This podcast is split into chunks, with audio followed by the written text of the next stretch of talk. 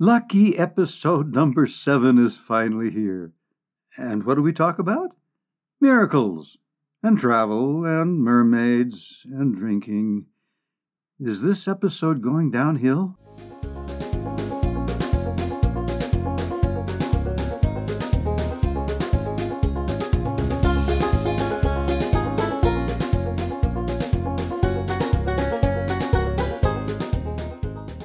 Hello, once again, lucid listeners, to the latest podcast from your favorite Twitwits.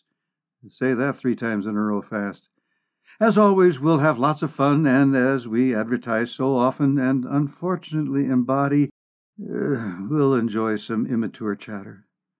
I'm Doc, twit number one, and with me is Clark, twit number two, and he has just awakened from one of his frequent naps to join us today.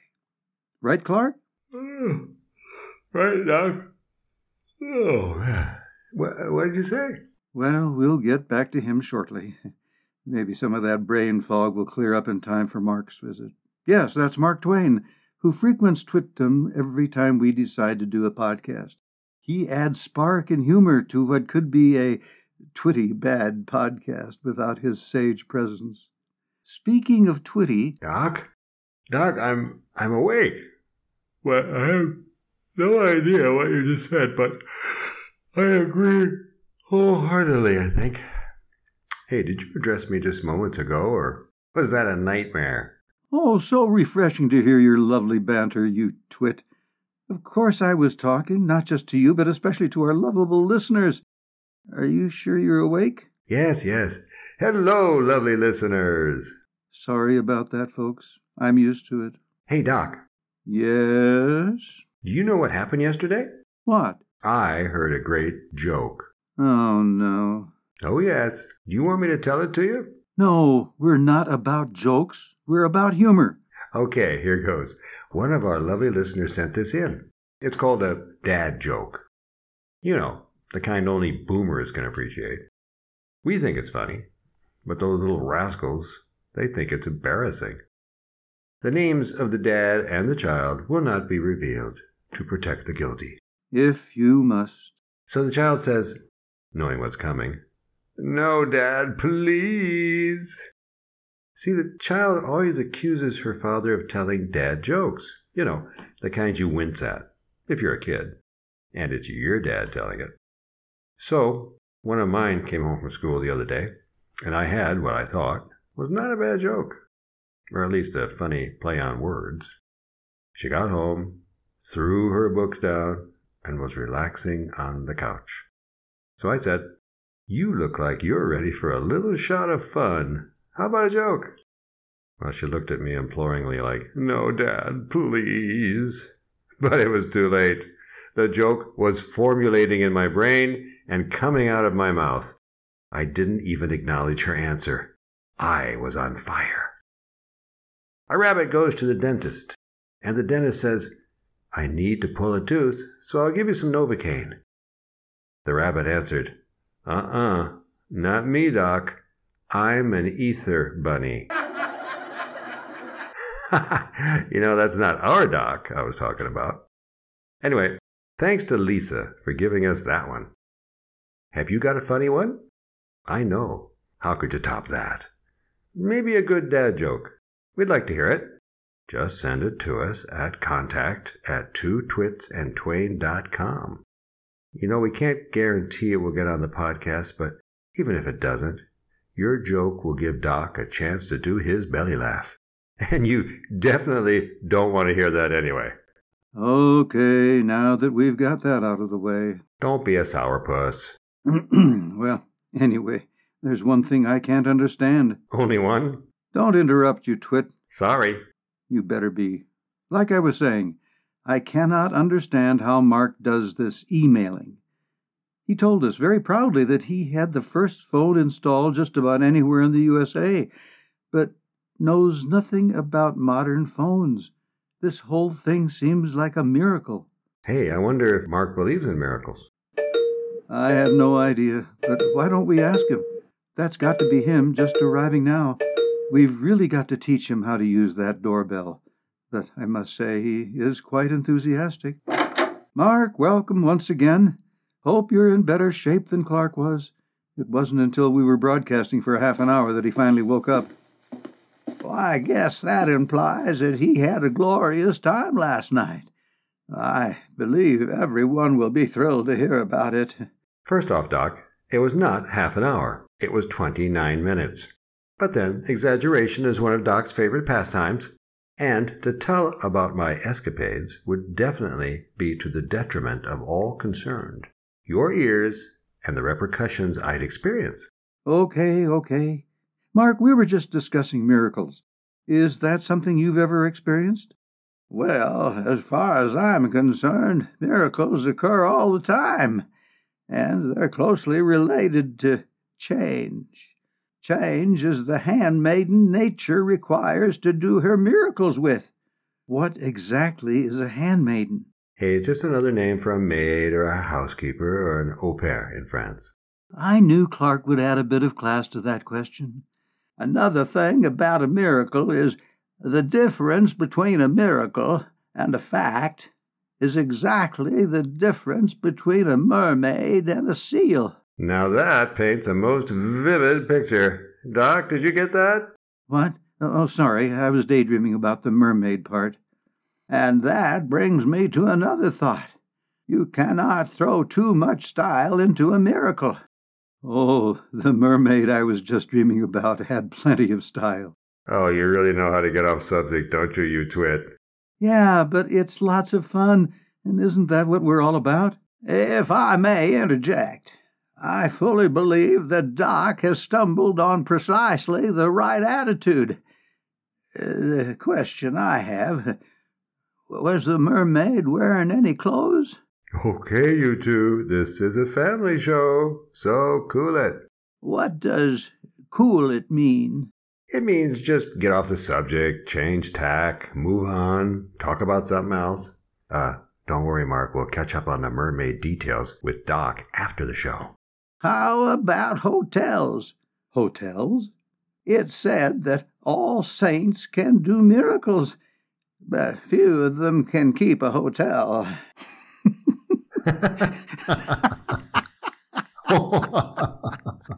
and I think that's probably enough chatter about miracles, however, because just the mention of hotels brings to mind a rather interesting topic for all of us travel. I know Doc and I have both traveled a lot internationally, but nothing like you keep doing to join us, Mark. Do you get miles for that? Anyway, Mark, aren't you well known for your travels? Indeed, I am. I've been a Connecticut Yankee in King Arthur's court, and I've been an innocent abroad, and even spent some time on the Mississippi, and. Okay, okay, Mark. Point taken. Now, I have a suggestion. Maybe we could just touch on a couple of interesting travel stories, and then on our next episode or whenever, we can explore in depth all the fun and sometimes exciting details of the best of them. I second that motion. The question is, Clark, can we think back far enough to remember the best of them? Good point, Twit number one, but I'm bursting at the seams to tell one of yours. No problem there. And if I don't do it, based on what I already know of your escapades, you should have an easy time remembering some of your more uh, exotic and thrilling experiences. Ooh, now that I think about it, I'll try to remember this is a family show. Perhaps I could jump right in and describe my answer to one of the most frequent questions I'm asked when I return from a foreign experience. The question is invariably, Which country did you enjoy the most? I start by stating that I believe this country is my favorite. As soon as I notice the stunned look on their faces, I do a bit of a correction and state that Austria is my favorite country. Why, the entire empire is made up of health resorts. It distributes health to the whole world. Its waters are all medicinal. They're bottled and shipped throughout the earth. Now, the natives themselves, oh, they drink beer. Apparently, this is uh, a self sacrifice. Hey, that's certainly a grand way to begin talking about travel. In fact, it's made me a bit thirsty, but I'll try to ignore that. No, don't ignore it. Admit to your indulgence. Just remember that total abstinence is so excellent a thing that it cannot be carried to too great an extent. Why, in my passion for it, I even carry it so far as to uh, totally abstain from total abstinence itself. Now, on a serious note, as for drinking, I have no rule about that. When the others drink, I like to help.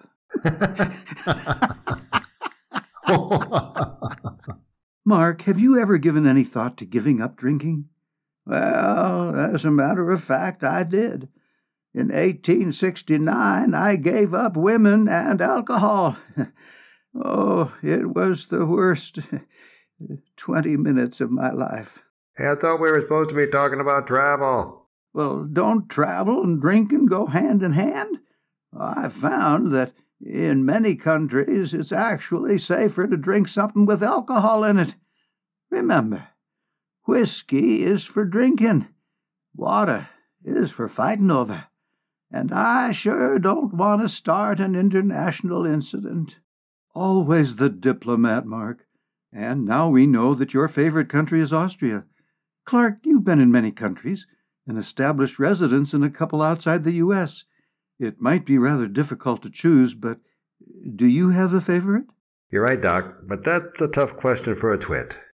I've spent a lot of time in Ireland, France, the UK, Australia, and Uruguay, to name a few.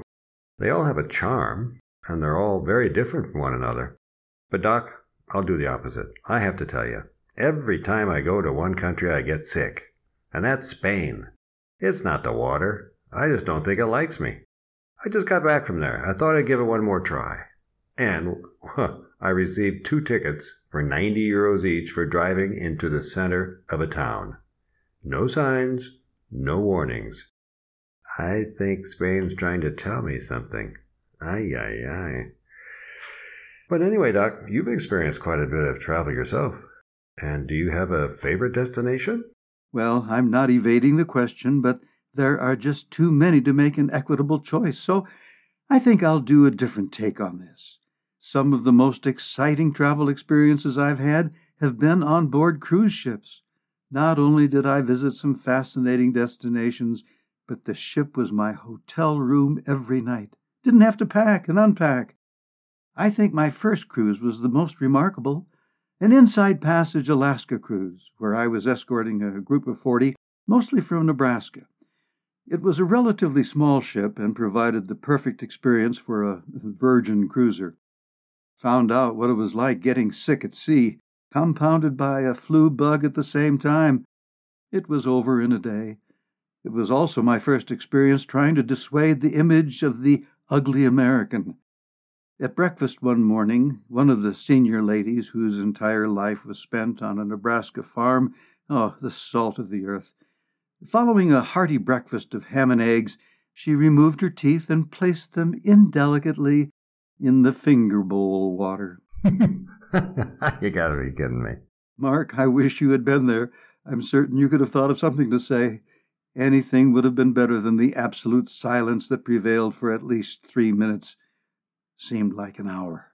Well, about the only thing I could have thought of is there is a charm about the forbidden that makes it unspeakably desirable. And I don't think that would have been at all appropriate. I've been told that occasionally.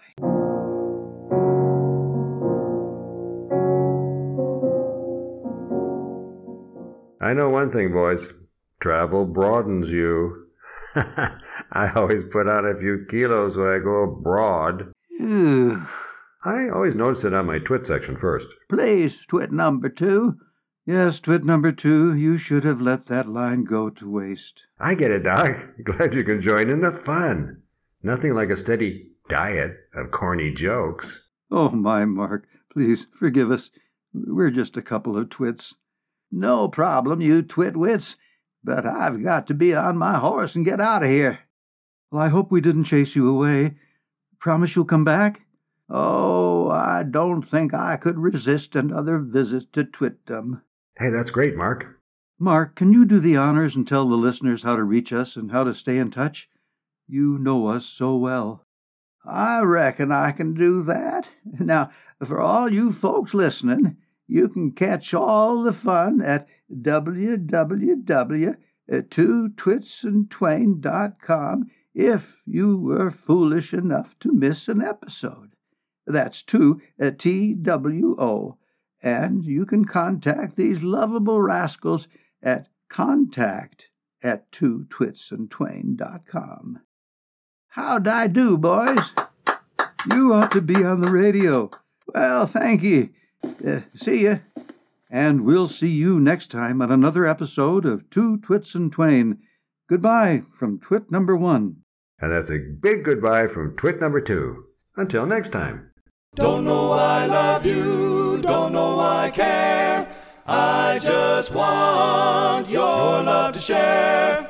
I wonder why I love you like I do. Because I think you love me too? I wonder why I love you like I do, like I do.